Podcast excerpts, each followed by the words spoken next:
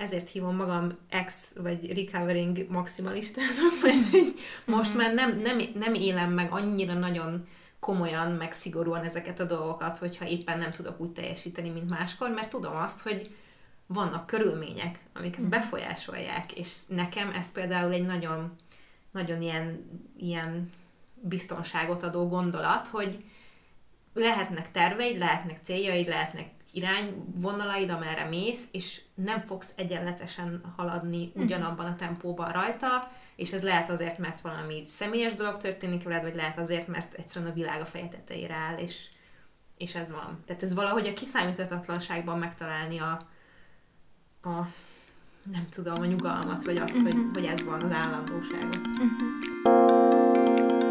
Uh-huh.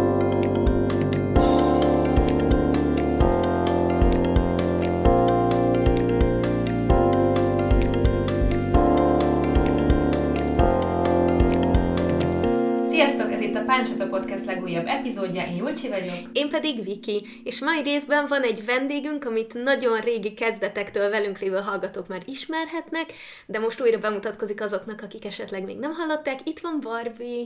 Sziasztok, én uh, Barbie vagyok, uh, és igen, uh, pár évadot, nem tudom mennyit, az első egy-kettőben, még én is itt voltam a lányokkal, mert együtt kezdtük el, de aztán így a a munka meg a magánélet miatt kikapcsolódtam, és lehet, hogy egy csomóan tényleg nem ismertek, ezért gondoltuk, hogy én is bemutatkozom. Én eh, pszichológus vagyok, meg eh, tanácsadó szakpszichológus jelölt, és, eh, és igazából ezért is vagyok ma itt, mert hogy olyan témával fogunk foglalkozni, amivel a pszichológia is foglalkozik.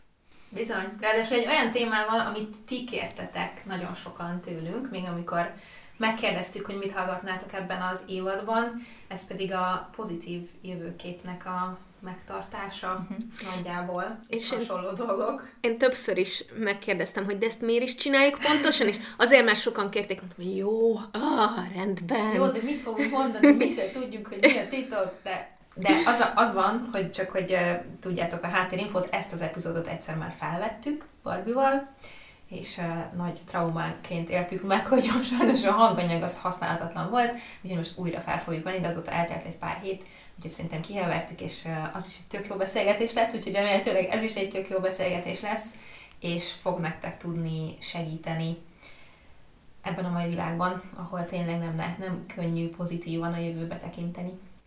De mielőtt még elkezdenénk, meséljetek, hogy hogy vagytok? Mind néznek rám, úgyhogy akkor mondom én, én nagyon jól vagyok továbbra is, lelkileg, nagyon izgatott vagyok. Egyébként zajlik az élet, azt kell, hogy mondjam, mert um, megérkezett az ősz, ami nekem mindig nagyon jó. Készülünk a baba érkezésére. Tegnap voltunk baba elsősegélyi tanfolyamon, ami elképesztően hasznos volt, mindenkinek csak ajánlani tudom, és én voltam az egyetlen kismama, aki elsírta magát, mert olyan ijesztő dolgokra vezetek. De szerintem pont ez a lényege, hogy ha e- senki soha ne kerüljön oda, de ha mégis oda kerülsz, akkor tud, hogy mit kell csinálni, úgyhogy határozottan nagyon ajánlom ezt másoknak is. Illetve a héten kórházban töltöttem négy napot, de minden rendben van, úgyhogy nem, nem kell aggódni um, csak egy picit megijedtünk, um, mert hogy fájt a hasam, és aztán nagyon kedves volt, mindenki meg vigyáztak rám, úgyhogy végül is tök jól jöttünk ki belőle, meg nem volt annyira rossz élmény, csak uh, nem tervezett esemény volt. Szóval, hogy sok-sok minden történik, de én nagyon jól vagyok. A testem az rendkívül fáradt most már, tehát, hogy így napközben egyszer csak rám jön, hogy azonnal le kell feküdnöm, de ez, ez ezzel jár. Úgyhogy minden rendben. Ti hogy vagytok? Én nagyon izgatott vagyok, és egyben nagyon félek is. Azt hiszem nem, nem a maitól, de így a, a mai nappal kezdődik el, hogy na, akkor most így nyomatni kell a, az elkövetkezendő időszakot, mert most így nagyon beindul a szeptember, több tréninget is tartok, meg elkezdődik a szakképzésem is, amiből halasztottam egy évet a kisfiam születése, meg érkezése miatt, és, és most nagyon-nagyon sok minden lesz így a, a szakmai szerepemmel kapcsolatban, ami egyrészt nagyon izgalmas, és nagyon szeretem, és nagyon lelkes vagyok, másrészt pedig ezeknek az összehangolása így a mindennapokkal, hát ez azért szorongással tölt el. Szóval én ilyen ambivalensen vagyok. Abszolút érthető. a helyedben én is, én lehet, hogy még jobban ilyen lennék. Miki? Um, én, um, nekem nem annyira könnyű napom van, de hogy nincsen semmi nagyon komoly dolog, csak másfél órát töltöttem egy bevásárlóközpontban, ahol egyetlen egy darab nadrágot szerettem volna venni, egy fekete farmer nadrágot, tehát hogy nem is voltak ilyen kifejezetten nagy igényeim, bár úgy tűnik, hogy a fekete farmer most már nagyon nagy igény. A legegyszerűbb szabás, a leg, tehát a legegyszerűbb dolgok a legnagyobb igények most már. Ja, és másfél óra alatt nem sikerült találnom egyet. Nagyon ideges voltam. Bementem a könyvesboltba, hogy majd megnyugtatom magam, és olyan ideges lettem, hogy mennyibe kerülnek a könyvek, hogy nem vettem egy könyvet sem. Úgyhogy kijöttem és ettem a Mekiben, és aztán idejöttem, és most már van rajtam egy pokrósz, meg van a kezemben egy kávé, úgyhogy úgy érzem, hogy így kezd így nem tudom, kezdek így megolvadni, hogy lássuk be azért nem, nem, nem az a hangulatom volt a ma délután, mint, mint amit nagyon szerettem volna, de abszolút elkezdett már rám hatni így a, így a nyugalmatok, meg ez a biztonságos közeg. Úgyhogy oké okay leszek. Hát ennek nagyon örülünk. Na, uh, hol is kezdtük múltkor ezt az egészet. Nem Én tudom. arra gondoltam, Igen. hogy lehet, hogy kezdhetnénk ott, mert a múltkor így nagyon belevágtunk a lecsóba, vagy hát így visszanézve, hogy egyáltalán így a így kicsit így körbeírni, hogy ez a jövőkép, mármint, hogy, hogy így azt gondolhatjuk, hogy mindenki tudja, de hogy, hogy lehet, hogy ott kezdeném, hogy ez a jövőkép, meg ez az időperspektíva, meg minden, és akkor utána belevághatunk. Ja, hogy, amúgy, hogy mit jelent? Hogy mit jelentenek igen, ezek? Igen, meg hogy ugye, hogy, hogy ugye nem csak a jövő van, hanem a jelen, meg a múlt, és akkor ez így kicsit így perspektívába uh-huh. helyezhetnénk ezt, okay. a, ezt a fogalmat. Akkor én elkezdem. Jó, igen. Igen, ezt, igen, igen, igen, igen. Láttam, igen, az arcod, akkor nekem, várjuk. Nekem egyetlen egy dolog jutott eszembe igen. ezzel kapcsolatban, így a, így a múlt jelen jövőről, hogy azért nagyon fontos a, az ilyen mindfulness, meg, meg a fókusz, meg ilyenek, mert szinte nincs is olyan, hogy jelen, hanem mindig vagy a múlton gondolkodunk, vagy a jövővel kapcsolatban, így, így azon, hogy a jövőben mi fog történni, szóval vagy emlékezünk, vagy pedig az van, hogy találgatjuk, hogy a jövőben mi fog történni. És Ez hogy a jelen egy ilyen, a, a jelen egy ilyen nagyon ilyen illanó pillanat, ami egyébként szinte nem is létezik annyira rövid. Hát azért remélhetőleg van van, hogy meg tudjuk élni, meg hogy, hogy ez szerintem így változik időszakokban, hogy mennyire mondjuk, mennyire zsúfolt, meg nem tudom, ha jobban szorongunk, akkor jobban szoronghatunk a múlton is. Meg ez, ezzel mentek a személyiségünktől is függ, hogy mennyire orientálódunk a múlt, jelen és jövő felé. De igen, manapság ez, én is úgy vélem, hogy egy ilyen jelenség, hogy nagyon a múltban vagy a jövőben élünk. De alapvetően a, ahol, amikor így készültem a mai alkalomra, akkor a, a múltkor ez még így nem körvonalazódott, szóval azt éreztem, hogy mostanra lehet, hogy így bennem jobban be is ért ez a téma, hogy, hogy amúgy ugye ez a, azt, amit így megélünk, megtapasztalunk, azt tulajdonképpen így el, elhelyezzük így ezen a síkon, ezen a, a időperspektívába helyezzük tulajdonképpen, és hogy, hogy arra hatással van, hogy milyen a mi jövőképünk, meg hogy hogy állunk a jövőhöz, hogy milyen a jelenünk, meg hogy milyen volt a múltunk, és hogy, hogy ez tök fontos erőforrás is lehet, szóval szerintem ez abszolút kapcsolódik a mai témához, hogy milyen erőforrást tudunk a jelenből kiszedni, meg a, a múltunkból, az, az is tök fontos. Illetve az is, hogy mondjuk, amit ugye Viki, te is mondtál most, hogy, hogy hogy éljük meg mondjuk ezeket az eseményeket, vagy a döntéseket, hogy egy döntést hogy hozunk meg úgy, hogy arra gondolunk, hogy ennek mi lesz a következménye, és akkor mondjuk tanulunk a helyet, hogy elmennénk a haverokkal, mert úgy állunk neki, úgy állunk hozzá, hogy akkor az fontosabb lesz, hogy majd később, évek múlva valamit elérünk, egy ilyen hosszú távú célt, például aki, akik ilyen nagyon jövőorientáltak, azok, azok így állnak hozzá egy döntéshez, de van, aki, aki úgy áll hozzá, hogy hát most, most élek, és a jelenben, és akkor, akkor szóval egy csomó mindent befolyásol, hogy ezzel így, ezzel így hogy, hogy vagyunk. Eszembe jutott nagyon, amikor két epizóddal ezelőtt Édva volt velünk, és ő azt mondta, hogy hát mert hogy neki ilyen nagyon konkrét öt éves tervei vannak, mert ugye ő így tervezi meg a rengeteg utazását. De hogy így öt évre ilyen nagyon konkrét izé, időbeosztás, meg én is így ültem, hogy wow, én tudom, hogy mi fog történni jövő héten, de hogy én annál tovább nem feltétlenül látok, és hogy ezért nagyon jó, hogy felhoztad, mert annyira mást is jelenthet így nekünk a jövő, meg hogy mennyire tudjuk magunkat, Igen. és hogyan tudjuk magunkat elképzelni a jövőben, és ez nagyban befolyásolja a jövőhöz való hozzáállásunkat is valószínűleg. Igen. Meg az, hogy, hogy egyáltalán hogy vagyunk a, a, a jelenben. És ezt, ezt úgy érted, vagy nekem ez úgy jött le, de nyilván azért, mert én így hall, ezt hallottam ki abból, amit mondtál, hogy az, hogy a jelenben mi van, és hogy a múltunk milyen, az nekem egy kicsit úgy is szétválik, hogy, hogy a jelen az így a külső tényezők, hogy mi történik körülöttünk, és a múltról nekem meg az jut eszembe, hogy mi mentem eddig keresztül én. Tehát, hogy nekem az egy kicsit arról szól, hogy most nem az, hogy mert az, hogy mi történt három éve a világban, az, az nem befolyásolja valószínűleg olyan szinten a jövőképemet, mint az, hogy én miken mentem keresztül, és a jelenlegi, hú, nem tudom, hogy ez érthető lesz, de hogy az, hogy jelenleg mi történik a világban, azt vajon a jövőben én hogy tudom kezelni az alapján, hogy a múltban hogy kezeltem dolgokat. Ö, sze- i- igen, a, igen, azt hiszem, hogy értem, vagy hát valahogy értem, és akkor úgy, úgy reagálok rá, hogy, hogy azt gondolom, igen, hogy a jelenben sokkal hangsúlyosabbak tudnak lenni azok a tényezők, hogy most éppen mi van körülöttünk, de ettől függetlenül az, szóval a környezeti hatásoknak ugyanúgy van jelentősége a múltunkban is, csak mondjuk, hogyha tudatosan arra gondolunk, akkor nem az jön, nem arra gondolunk, de hogy ettől függetlenül már a, már a magzati életünkben ért környezeti hatások is meghatároznak egy csomó mindent, vagy hatással vannak egy csomó mindenre. Persze, szóval, csak, hogy... hogy amikor, tehát, hogy most nyilván azért merült fel ez a téma, mert hogy nagyon sok minden történik a világban, Igen. meg hazánkban, ami, ami bizonytalanságot gerjeszt az emberben, és kiszámíthatatlanná teszi, meg hogy így nem tudjuk elképzelni, hogy na ezt hogy fogjuk megoldani, ha még rosszabb lesz, mint most, és úgy néz ki, hogy rosszabb lesz. És ilyenkor szerintem, amihez tud nyúlni az ember, az az, hogy ha volt már hasonló, Igen. akkor azt hogy oldottam meg, meg tudtam-e oldani, és ebből tudok következtetni arra, hogy ha lesz még ilyen, meg tudom-e oldani, vagy sem. Valami ilyesmire gondolok. Igen, de ugyanúgy a jelenben megélt, nem tudom, a feltöltő események, vagy örömök szintén erőforrásként szolgálhatnak, de igen, ez, amit mondta, ez nagyon-nagyon fontos. Igen.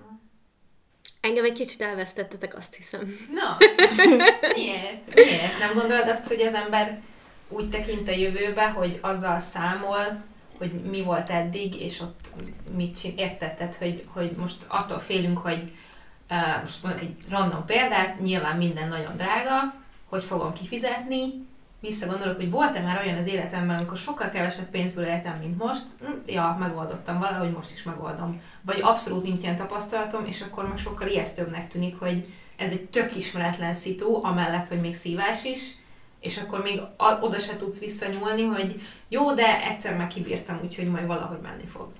Igen, csak én sokkal inkább úgy érzem, hogy ahhoz képest, amit te mondtál, hogy az én fejemben sokkal több a környezeti tényező. Szóval, hogy nyilván az is, hogy én milyen, nem tudom, megküzdési stratégiákat alakítottam ki magamnak a múltban, de hogy, hogy egyébként szerintem annyira nagyon-nagyon függ minden a körülményektől, hogy, hogy nem csak nem csak az én megélésem az, ami, ami számít ebben, hanem a múlt alapján, ahogy kivetítem a, a jövőt, így lehet ez teljesen egy, nem tudom, ilyen, ilyen kiszámíthatatlan dolog.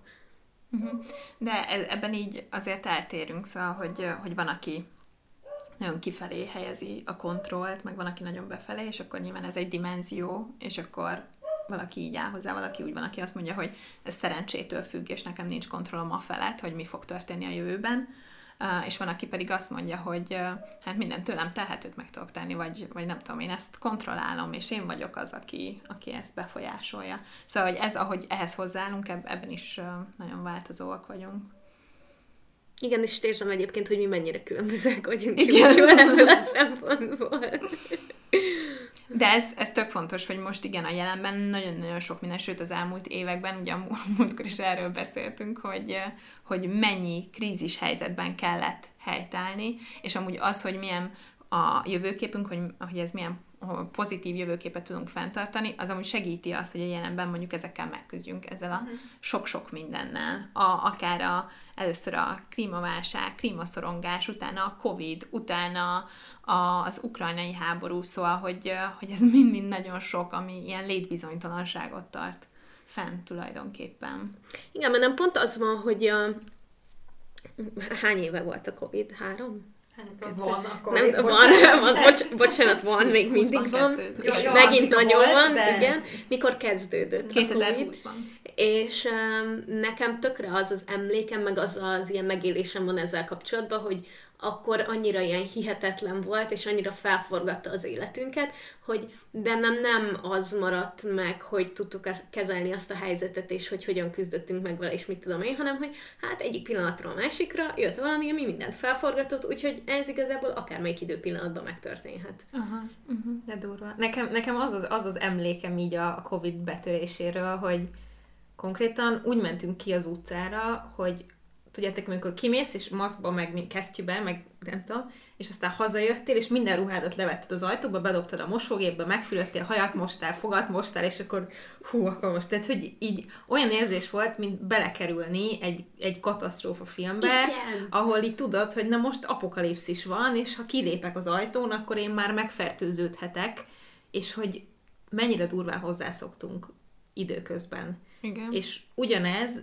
borzasztó, de hogy az ukrán háború is úgy ért minket is, hogy te jó ég, hogy ez történik, és így történik mellettünk, és mit kell csinálni, és hogy kell érezni, és hogy kell tovább csinálni a dolgainkat, még úgy is, hogy konkrétan, személyesen, vagy fizikailag mi nem vagyunk érintettek egyelőre, de mégis akkor olyan érzés volt, hogy teljesen kihúzták a lábunk alól a talajt, és ez azóta is tart, és éljük tovább az életünket. Szóval, hogy az, hogy hány ilyen dolog van, ami, ami jön, és, és elsőre egy ilyen sok élmény, és aztán gyakorlatilag megszokod, mert nem tudsz más csinálni, hogy ez van, és ebben élünk. Azt nem tudom, hogy mikortól ez nem egy megszokás, hanem egyfajta megküzdés. Tehát, hogy mi számít annak, vagy hol a különbség a kettő között. Hát ez, ez alapvetően ilyen nagyon egyén, és tudom, hogy mindent ezzel kezdek ma, meg általában ezt szoktuk mondani, de hogy, hogy azt, amikor az ember azt érzi, hogy már megszokta, az valószínűleg azt jelenti, hogy, hogy ő valahogy alkalmazkodott hozzá. És ez lehet az, hogy nem úgy alkalmazkodott, ami amúgy az egészségét szolgálja, de az is, azt is jelentheti, hogy úgy, szól, uh, úgy alkalmazkodott, ami, ami előremutató, és ami, ami neki is jó, meg a többieknek is.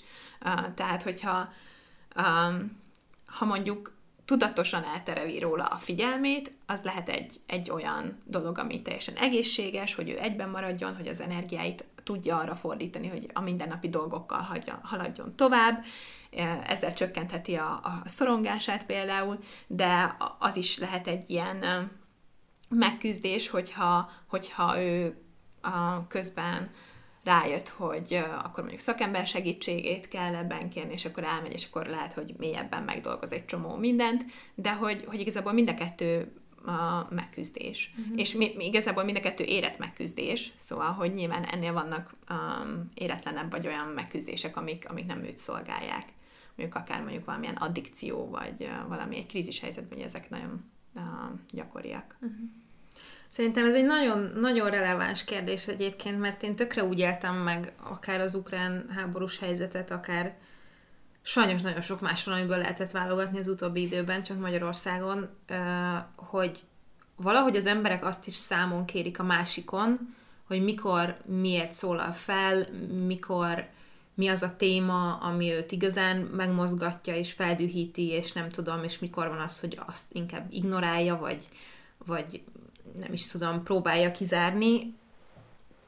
És uh, valahol, szóval ebben olyan nehéz navigálni szerintem, mert hogy én is azt gondolom, hogy nagyon fontos olyan dolgok mellett is felszólalni, meg foglalkozni vele, ami minket személyesen nem érint, mert hogyha mindenki csak azzal foglalkozik, ami az ő, ő a saját bőrén tapasztalja, és egyéb igazságtalanságokkal nem, akkor az, az nem annyira jó, de közben meg számon kérni a másikat azért, hogy ő miért nem megfelelően reagál, és ezzel még több feszültséget kelteni, meg generálni. Most ez nyilván az online térben nagyon látszik, tehát, hogy a adott influencer miben szólal fel, hány sztorit rak ki, vagy hányat nem. Ez például nagyon durván meg volt az ukrán háborús dolognál, de szerintem még akár barátok között is, hogy tehát, hogy ez egy extra feszültség, amire tök jó lenne, hogyha nem lenne szükség, vagy nem létezne, de hogy én ezt annyira éreztem. Nem tudom, hogy ti is.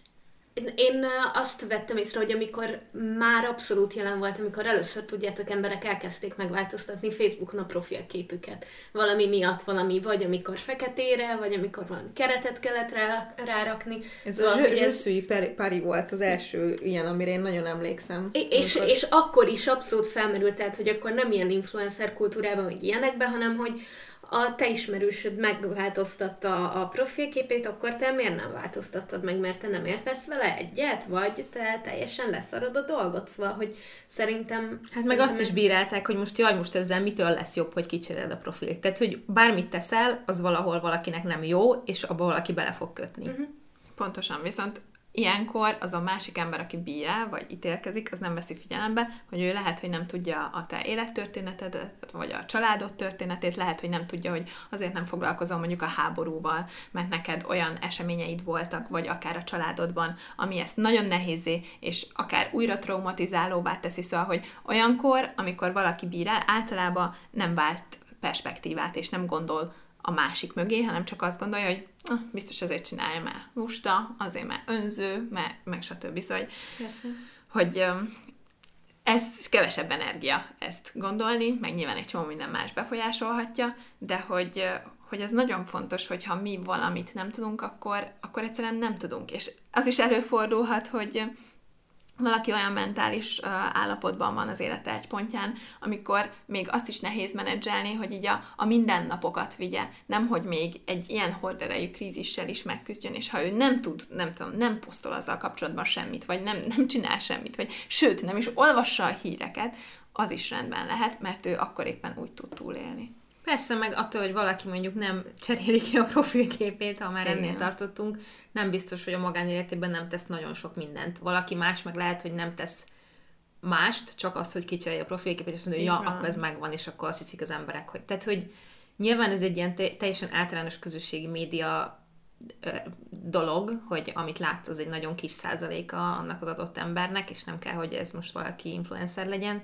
csak nagyon érdekes, és szerintem szóra méltó az, hogy manapság a kríziseknél ez is bejön, hogy hogy viselkedsz, mit mutatsz a másiknak, hogy te ja. hogy érzed magad, te mennyire vagy rosszul, és aztán mennyi időt tudsz túllépni rajta, és akkor a másik haragszik rád, hogy te már túlléptél, vagy nem. Tehát, hogy így úgy érzem, hogy ez még és nem tudom, hogy ami szerintem ez a rossz oldala az egésznek közben, közben van-e vajon jó oldala is, van-e terápiás jellegű oldala ennek az egésznek, hogy ott legalább tudunk azt érezzük, hogy teszünk valamit, mert én megosztottam ezt a linket, ahol lehet nem tudom mit csinálni, vagy én összekötöttem valakit, valaki, valakik segítenek egymáson, szóval, hogy érezhetjük-e azt, hogy én most ezzel tettem valamit, mégiscsak, hogy, hogy ezt megtettem, és hogy lehet-e ez egy tök jó része is az egésznek, ugyanúgy, mint ahogy van a rossz része, ami ez a feszültség generálás egymás között.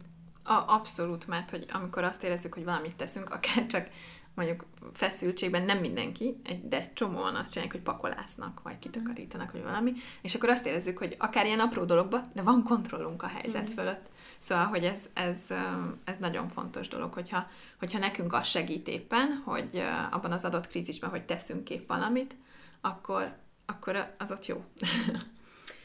Én, amit egyébként hiányolni szoktam abban, amikor tényleg valamilyen nagy horderejű, szinte mindenkit érintő probléma merül fel, hogy látjuk a, a két végletet, hogy amikor tényleg csak annyi energiád van, hogy a saját túlélésedre fordítsd, meg ott van a, a másik, aki meg tényleg lemegy és ételt oszta a határnál, és kimegy a katatörvény ellen tüntetni, és nem tudom, folyamatosan oktatja az embereket az oltásnak a pozitív hatásairól, de hogy ez, ez igazából egy ilyen skála, és egy csomó olyan apró dolog van, amit meg lehet tenni, amitől valaki azt érzi, hogy tett érte tőle, most ennyi telt, de tett. Tehát, hogy akár, hogy megosztasz csak nem tudom, egy eseményt, vagy aláírsz egy petíciót, vagy megkérdezed a másiktól, hogy hogy van. Szóval, hogy sokkal nagyobb skálán mozog az, amit tehetünk azért, hogy ezt az adott dolgot túléljük, és hogy valami így a jövőben javítsunk,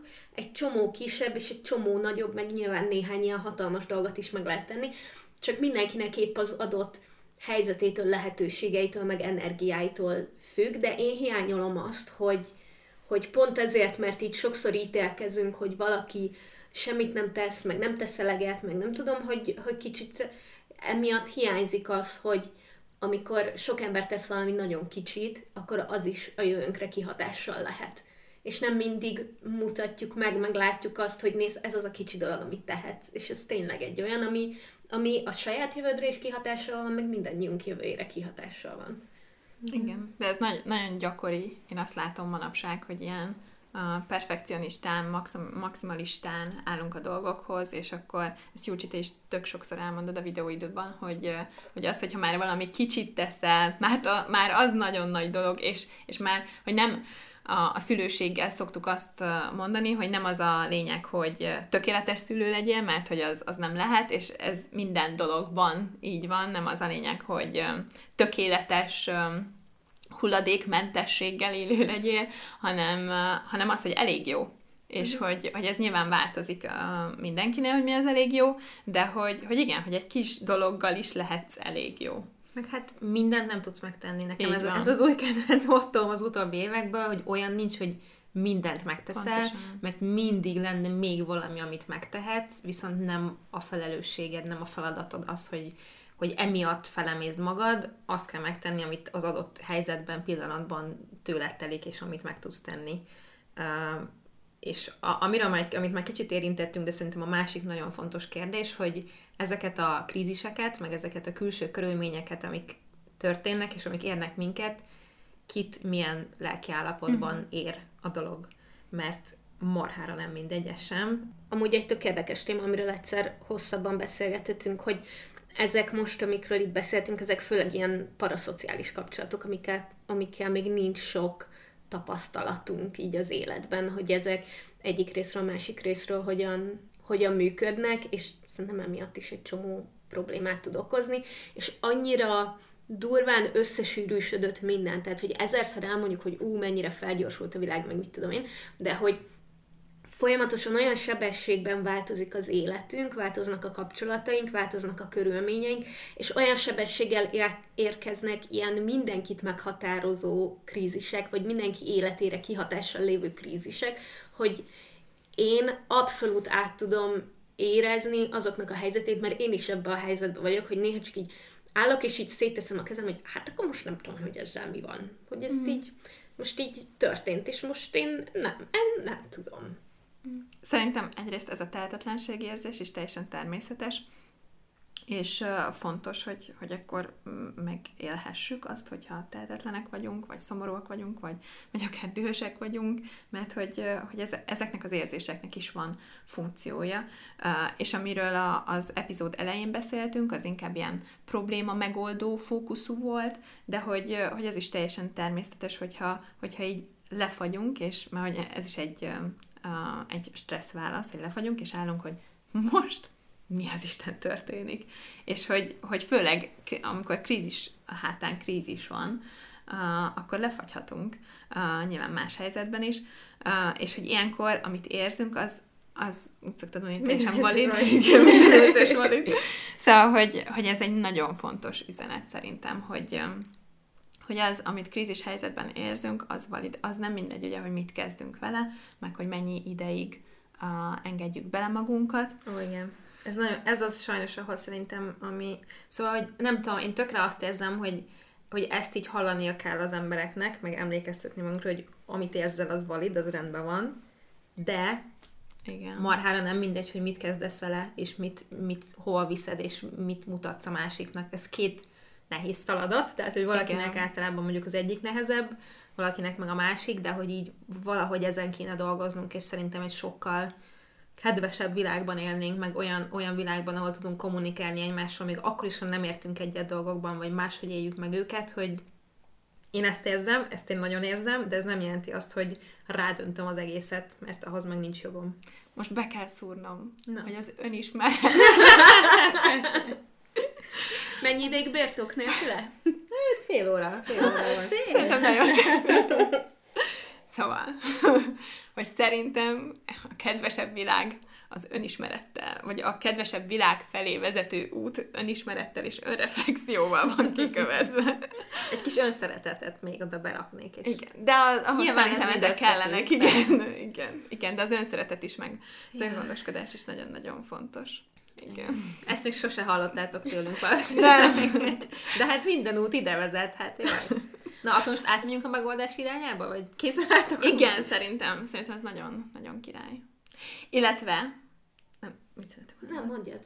Uh, hogy, hogy itt most beszéltünk arról, hogy krízisben lenni, és beszéltünk arról, hogy uh, milyen érzések lehetnek, és szeretném kiemelni, a reménytelenséget. Mm. Hogy a reménytelenség érzése az viszont nagyon fontos jelzés, uh, azzal kapcsolatban, hogy így a krízis mennyire mélyül, és nyilván uh, amikor a krízis mélyül, akkor, akkor uh, ugye a krízisben vagyunk, akkor nem tudunk azokkal a módszerekkel megküzdeni, amivel eddig, és akkor ki kell találnunk valami újat, valami új megküzdési mechanizmussal állunk elő, és, és hogyha ez nem sikerül újra és újra, akkor a krízis mélyülhet, és aztán eljuthatunk odáig, hogy teljesen reménytelennek látjuk az egészet, azt látjuk, hogy nincs kiút, és a reménytelenség az egy nagyon fontos jelzés az öngyilkosság szempontjából, és azt gondolom, hogy ezt nagyon fontos megemlíteni, már csak azért is, mert hogy mi a pozitív jövőképről beszélünk, és ugye akár a a depresszióval kapcsolatban, akár az öngyilkossággal kapcsolatban a, a reménytelenség az, az ott jelen szokott lenni, és hogy, hogy, hogy ilyenkor fontos, hogy akkor keressünk segítséget, és majd fogunk is linkelni ezzel kapcsolatban a leírásban. A, az alapítvány az öngyilkosság ellen oldala nagyon-nagyon informatív, szóval ezt is szerettem volna hangsúlyozni, hogy amikor, amikor a jövővel kapcsolatban nincs pozitív jövőkép, az ugye nem azt jelenti, hogy, hogy negatív van, de amikor azt érezzük, hogy teljesen reménytelen a helyzet, és hogy, hogy ez már odáig fajul, hogy mondjuk öngyilkos gondolataink vannak, akkor kérjünk segítséget, mert ez nagyon-nagyon fontos, és hogyha a környezetünkben van valaki, akkor őt is arra buzdítsuk, hogy kérjen segítséget, illetve ha már nagyon durva a helyzet, akkor mi is kihívhatjuk a, a mentőt, meg elvihetjük a krízisosztályra. Ez most bennem nagyon aktív volt, már múltkor is beszéltünk erről, vagy hát meg utána is, de most volt az öngyilkosság megelőzésének a világnapja szeptember 10-én, szóval azért is gondoltam, hogy ezt, ezt így elmondom most. Igen. Meg uh, szerintem ez tök fontos, mert um, most főleg azok miatt, hogy mik történtek kifejezetten az elmúlt pár évben, nagyon sokan nem feltétlenül tudják, hogy hogyan kezeljék, és nincsen pozitív jövőképük, mert az van, hogy basszus, minden nap történhet valami új, és hogy ezért amikor valaki elkezd abba belemenni, hogy de akkor van-e értelme egyáltalán célokat kitűzni, hogy nem tudom, hogy folyamatosan kudarc élmény fog élni, mert rajtam kívülálló okok miatt mondjuk a célokat nem tudom teljesíteni, és hogy ezeket tényleg meg kell tanulni, kezelni, és nem könnyű megtanulni, kezelni. Szóval szerintem természetes, hogyha most az embereknek egy jó része nem rendelkezik egy ilyen kifejezett pozitív jövőképpel, de a jövőkép az, az viszont nagyon fontos akkor is, hogyha nem kifejezetten ilyen nagyon pozitív.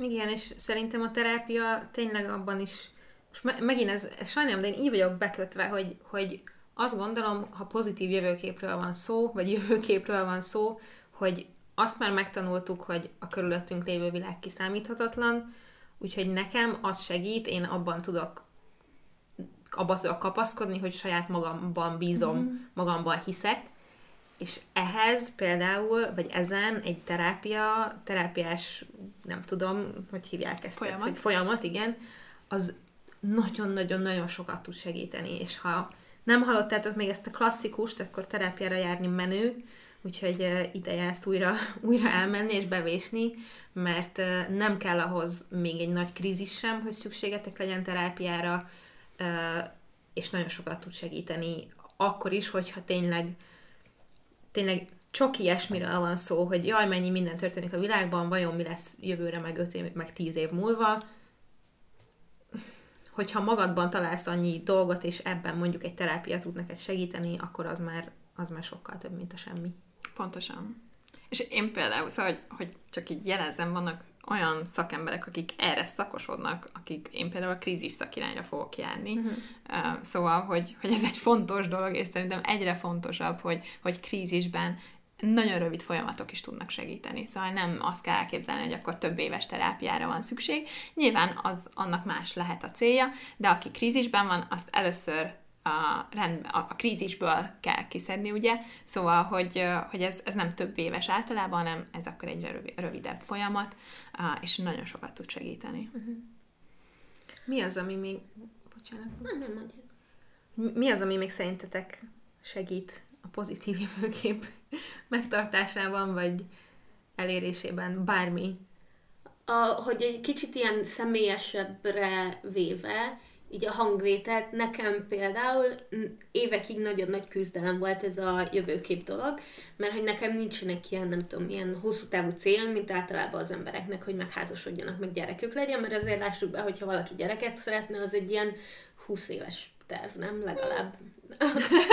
Leg- legalább, legalább annyi. Én életre szólónak hívnám, de igen, én is. Absz- abszolút, csak amikor valaki azt mondja, hogy szeretni gyereket, akkor legalább 20 évre előre tervezi az életét, nem? És jó, hát nyilván a legjobb, hogyha 50, meg 100, meg végtelen, de hogy... A, ter- a tervezés nem, nem biztos, de hogy, hogy az, hogy, hogy azzal számolsz, hogy itt lesz egy ilyen körülmény, az biztos. és, és így, a, így a gyerek mellett, így nekem most már jó pár éve a, a karrierbe sincs olyan, hogy nem tudom, ilyen 5-10 éves terv, és hogy akkor hol fogok tartani, és mit akarok csinálni, és hogy akkor egy ilyen, nem tudom, akcióterv, hogy, hogy hova haladjak, és nekem ez nagyon-nagyon sok szorongást okozott, miközben láttam, hogy körülöttem meg vannak, akik így az előre meghatározott kis úton menetelnek előre, a saját pozitív jövőképük irányába, és az, hogy most ennyi minden összejött, és ennyire bizonytalanná vált, főleg így Magyarországon szinte mindenkinek az élete, a teljesen mindegy, hogy a katatörvény, vagy az infláció, vagy a gázszámla, vagy bármi miatt, az van, hogy valamelyest én találtam egyfajta megnyugvást abban, hogy most sokkal elfogadottabb, hogy nincsenek ilyen nagyon nagy célok, meg ilyen nagyon konkrét célok, és ez, hogy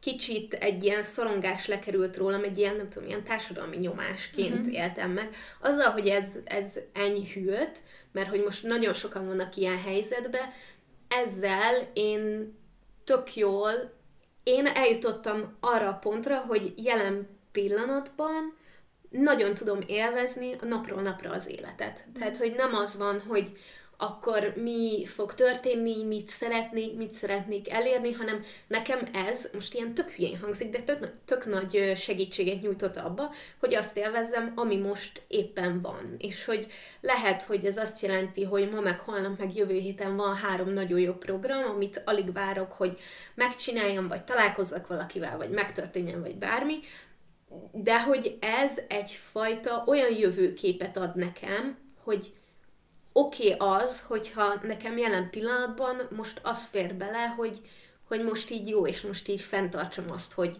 hogy jól érzem magam, szóval ez kicsit olyan, hogy ez nem egy jövőkép, de közben meg mégiscsak egy jövőkép igazából. Itt visszacsatolnék a kezdésre, mert hogy ez igazából pont az, amit mondtál, hogyha van egy olyan uh, kiegyensúlyozott uh, időperspektíva, a, hogy, hogy mondjuk a, a múlt pozitívumaira tudok fókuszálni, a, és akkor a jelenben meg arra, hogy mi az, amit élvezek, mi az, amit örömöt ad, de közben valamilyen mértékben a jövővel is tervezek, akkor ez nagyban hozzájárul a, a mentális egészségünkhöz, a jól létünkhöz, szóval ez szerintem nagyon fontos, amit mondtál.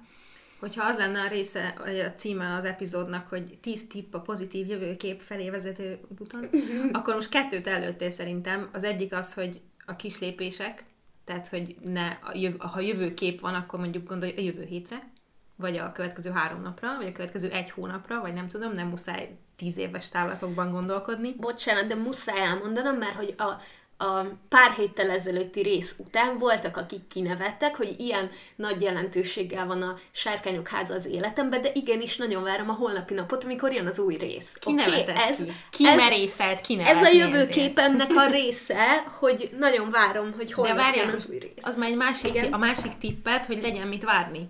Tehát, hogy ezt szerintem ki, ezt, ki, ezt nyugodtan külön lehet szedni, tehát, hogy így lehet tervezni azzal is, hogy jövő hétre is csinálok egy olyan tervet, meg egy hónap múlvára is, ami, hát figyelj, most azt nem tudom mondani, hogy teljesen betonbiztos, tehát hogy tudja, hogy nem marad el, de hogy jó eséllyel tényleg bekövetkezik, mert nincs olyan külső tényező, ami megakadályozza, de hogy ezek lehet, hogy ilyen kis közhelyes, egyszerű tippeknek tűnnek, de szerintem baromira működnek egyébként.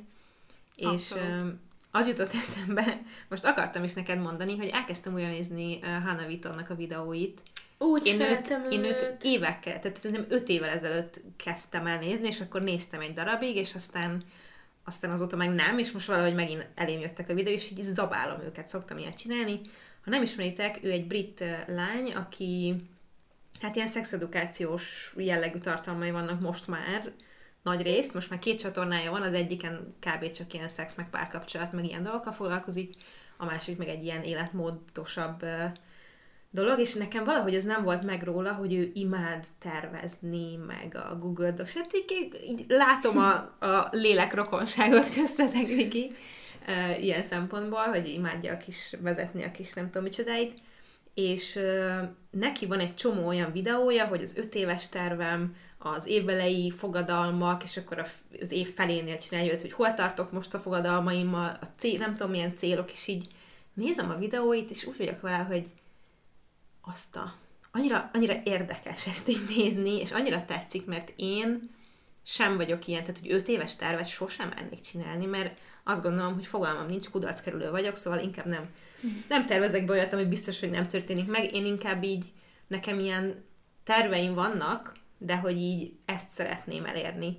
Az, hogy most ezt idén érem el, vagy jövőre, vagy két év múlva, azt én megtanultam az utóbbi években, hogy nem minden így működik, úgyhogy nekem bőven elég az, hogy tudok egy irányt, ami felé tartok, és igyekszem úgy csinálni a dolgokat, mindig éppen abban a ritmusban, ahogy képes vagyok rá, hogy abba az irányba menjek, de én sosem mennék megígérni magamnak ilyesmit, hogy három év múlva itt kell tartanom, mert hogy annyira kiszámíthatatlan az egész, hogy engem az ilyen stresszel, meg feszültséggel töltene el. De, de tök érdekes, hogy közben meg van ennek az ellentétje is, akinek meg egyfajta biztonsága. Igen, van. igen. igen. Igen. Ez nyilván az, hogy mennyire különbözőek vagyunk.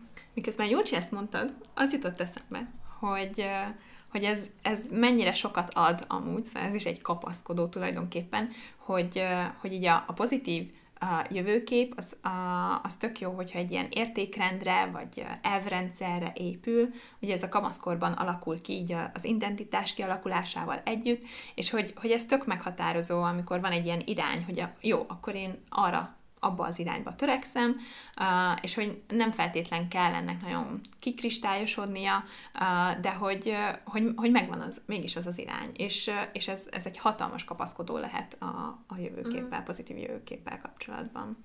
Hogy, hogy lehet bizodalmunk abban, hogy oké, okay, nekem ez, ez mondjuk stabil. Szóval, hogy a, amit mondták korábban, hogy ez a belül megtalálni a stabil pontot, vagy a biztonságot.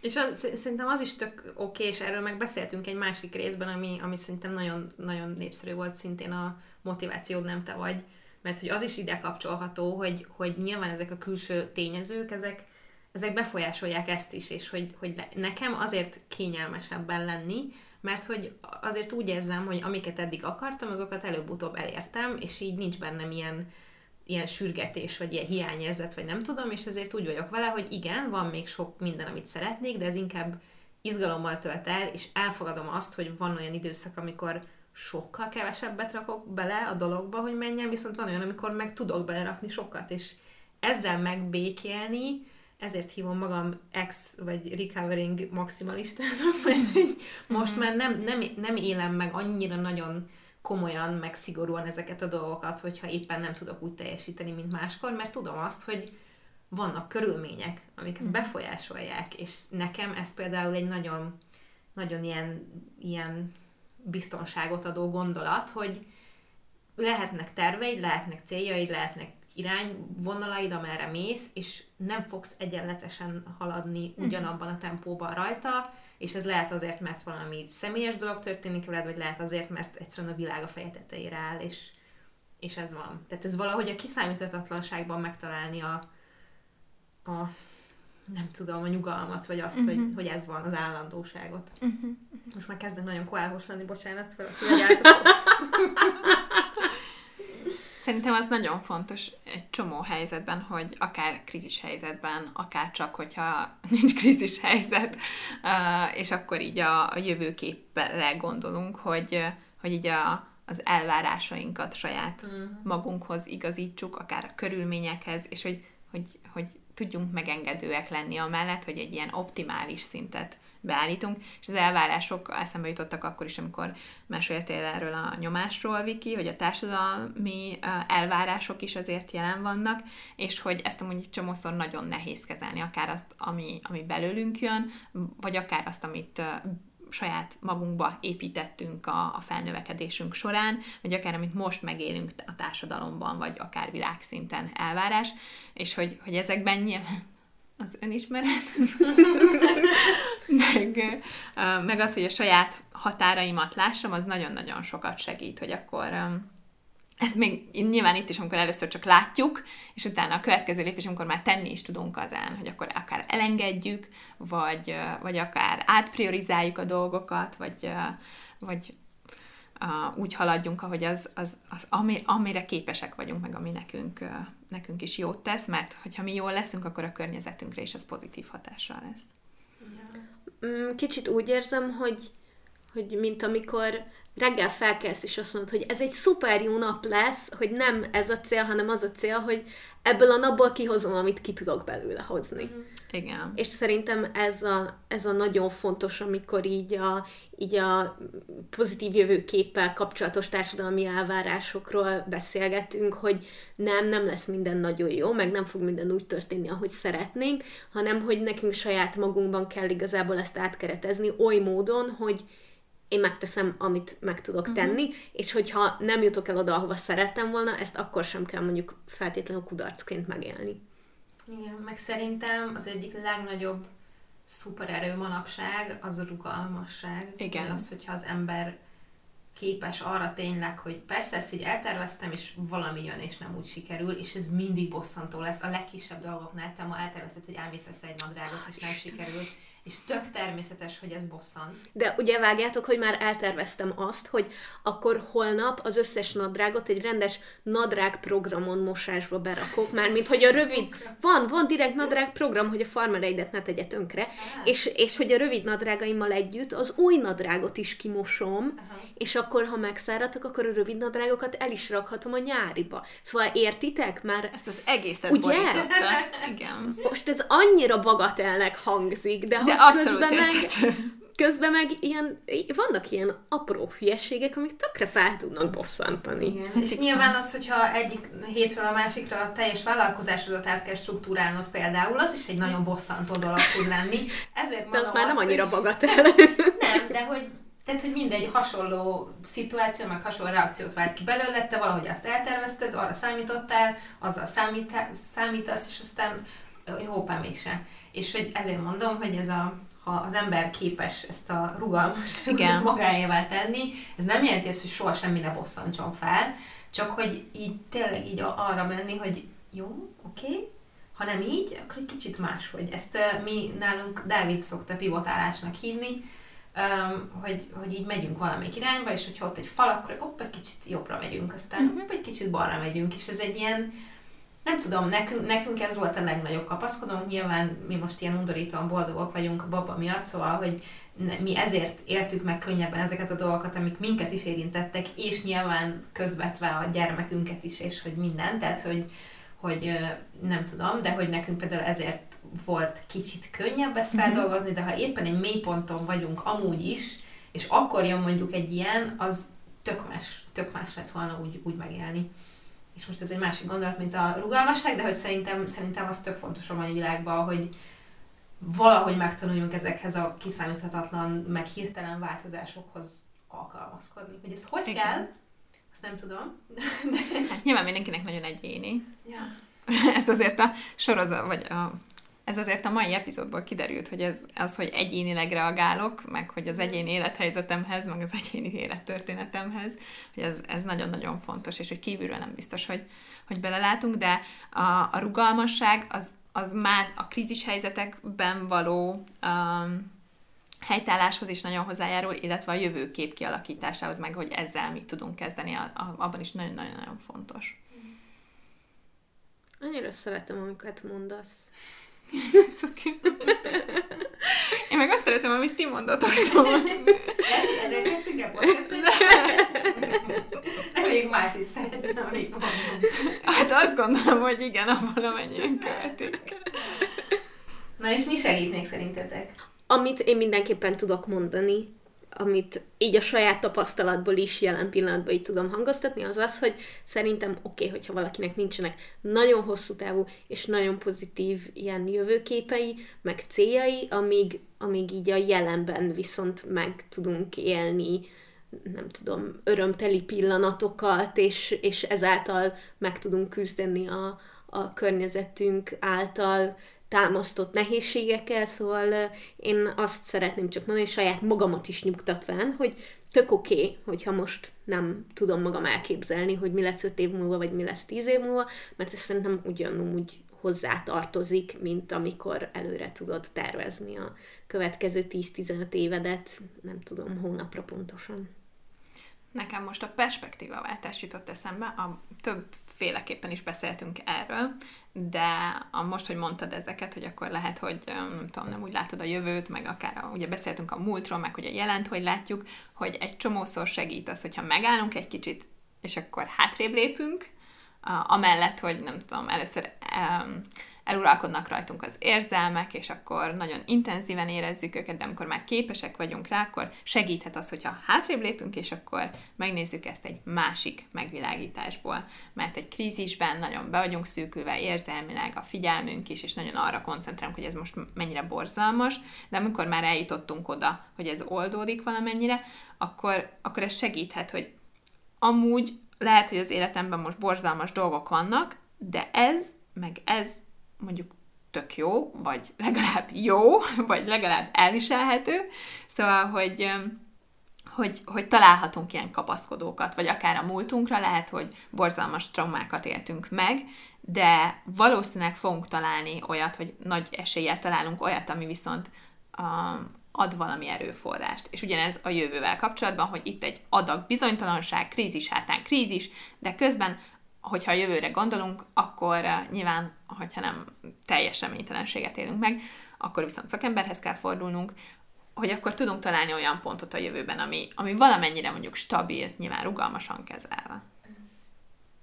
Nekem az jutott még eszembe, amit azt hiszem, hogy a múltkor is mondtam, és nem tudom, hogy közületek mondtál valaki, hogy hú, neki ez nagyon nem működőképes módszer, vagy valakivel már egyszer beszéltem erről, a This is Us című sorozatban van az, a, mikor azt csinálják, hogy Randall, Randall, hogy hívják? Aki, aki az örökbefogadott gyerek. Igen, igen, igen, igen, igen. Na, tehát, hogy ő, azt hiszem, hogy az ő családjában csinálják azt, hogy ha valaki valamin így elkezd uh, szorongani, vagy nem tudom, hogy mi a, mi a legjobb szó erre, akkor uh, eljátszák a mi a legrosszabb, ami történhet játékot. Tehát, hogy így olyankor mindent ki kell mondani, hogy jó, most te félsz valamitől, de hogy így fogalmaz meg és mond ki hangosan, hogy mi az, ami ebben a szituációban számodra a legijesztőbb, mi az, ami a leges, legrosszabb szenárió, ami megjelenik a fejedben és megtörténhet, és hogyha ezt így kimondják, akkor az nekik így, így segít, tehát hogy, hogy így kicsit így, így feloldódik benne, mert lehet, hogy hangosan kimondva lehet, hogy annyira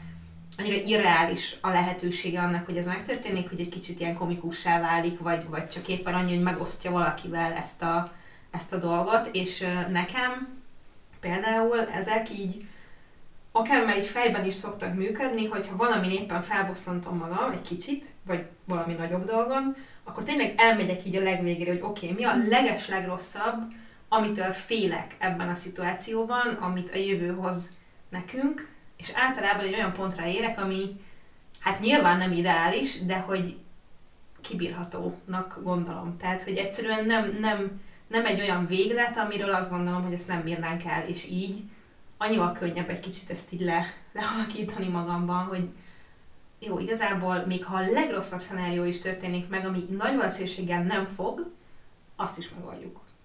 Mert ez egy tök jó gondolatkísérlet arra, hogy, hogy azt is meg tudjuk oldani, hogyha tényleg az a legrosszabb dolog hmm. következik. Ebben már azért benne van egy ilyen önbizalom, vagy akár a Igen, kapcsolatokban, persze. mert ugye uh, úgy fogalmaztam, hogy megoldjuk, szóval, hogy, hogy, hogy itt most feljönnek a kapcsolatok, ami szintén egy kapaszkodó lehet, de hogy ebben benne van az is, hogy, hogy igen, van egy ilyen belső hitem, vagy egy belső bizodalmam, hogy akár azért, mert hogy már korábban megoldottuk, vagy akár azért, mert hogy nagyon erősek vagyunk együtt, de hogy, hogy meg fogjuk tudni oldani, de ez egy nagyon jó gyakorlat arra, és nyilván van olyan a helyzet, amikor a legrosszabb szenárió is borzalmas, de hogy ettől függetlenül egy csomó helyzet van a mindennapjainkban, amikor vagy át tudjuk gondolni, és akkor már attól kijön, vagy amikor átgondoljuk, és akkor az elég rossz lehetőségnek tűnik, de át tudjuk keretezni, hogy igazából, ha ezt perspektívába helyezzük, nem lesz világvége. Mert sokszor a katasztrofizálásnak is hívják, amikor azt éljük meg, hogy ettől biztos, hogy minden összedől és összeomlik. És, hogy tudod, lehet, mi volt nem. bennem? Ez nagyon sokszor a,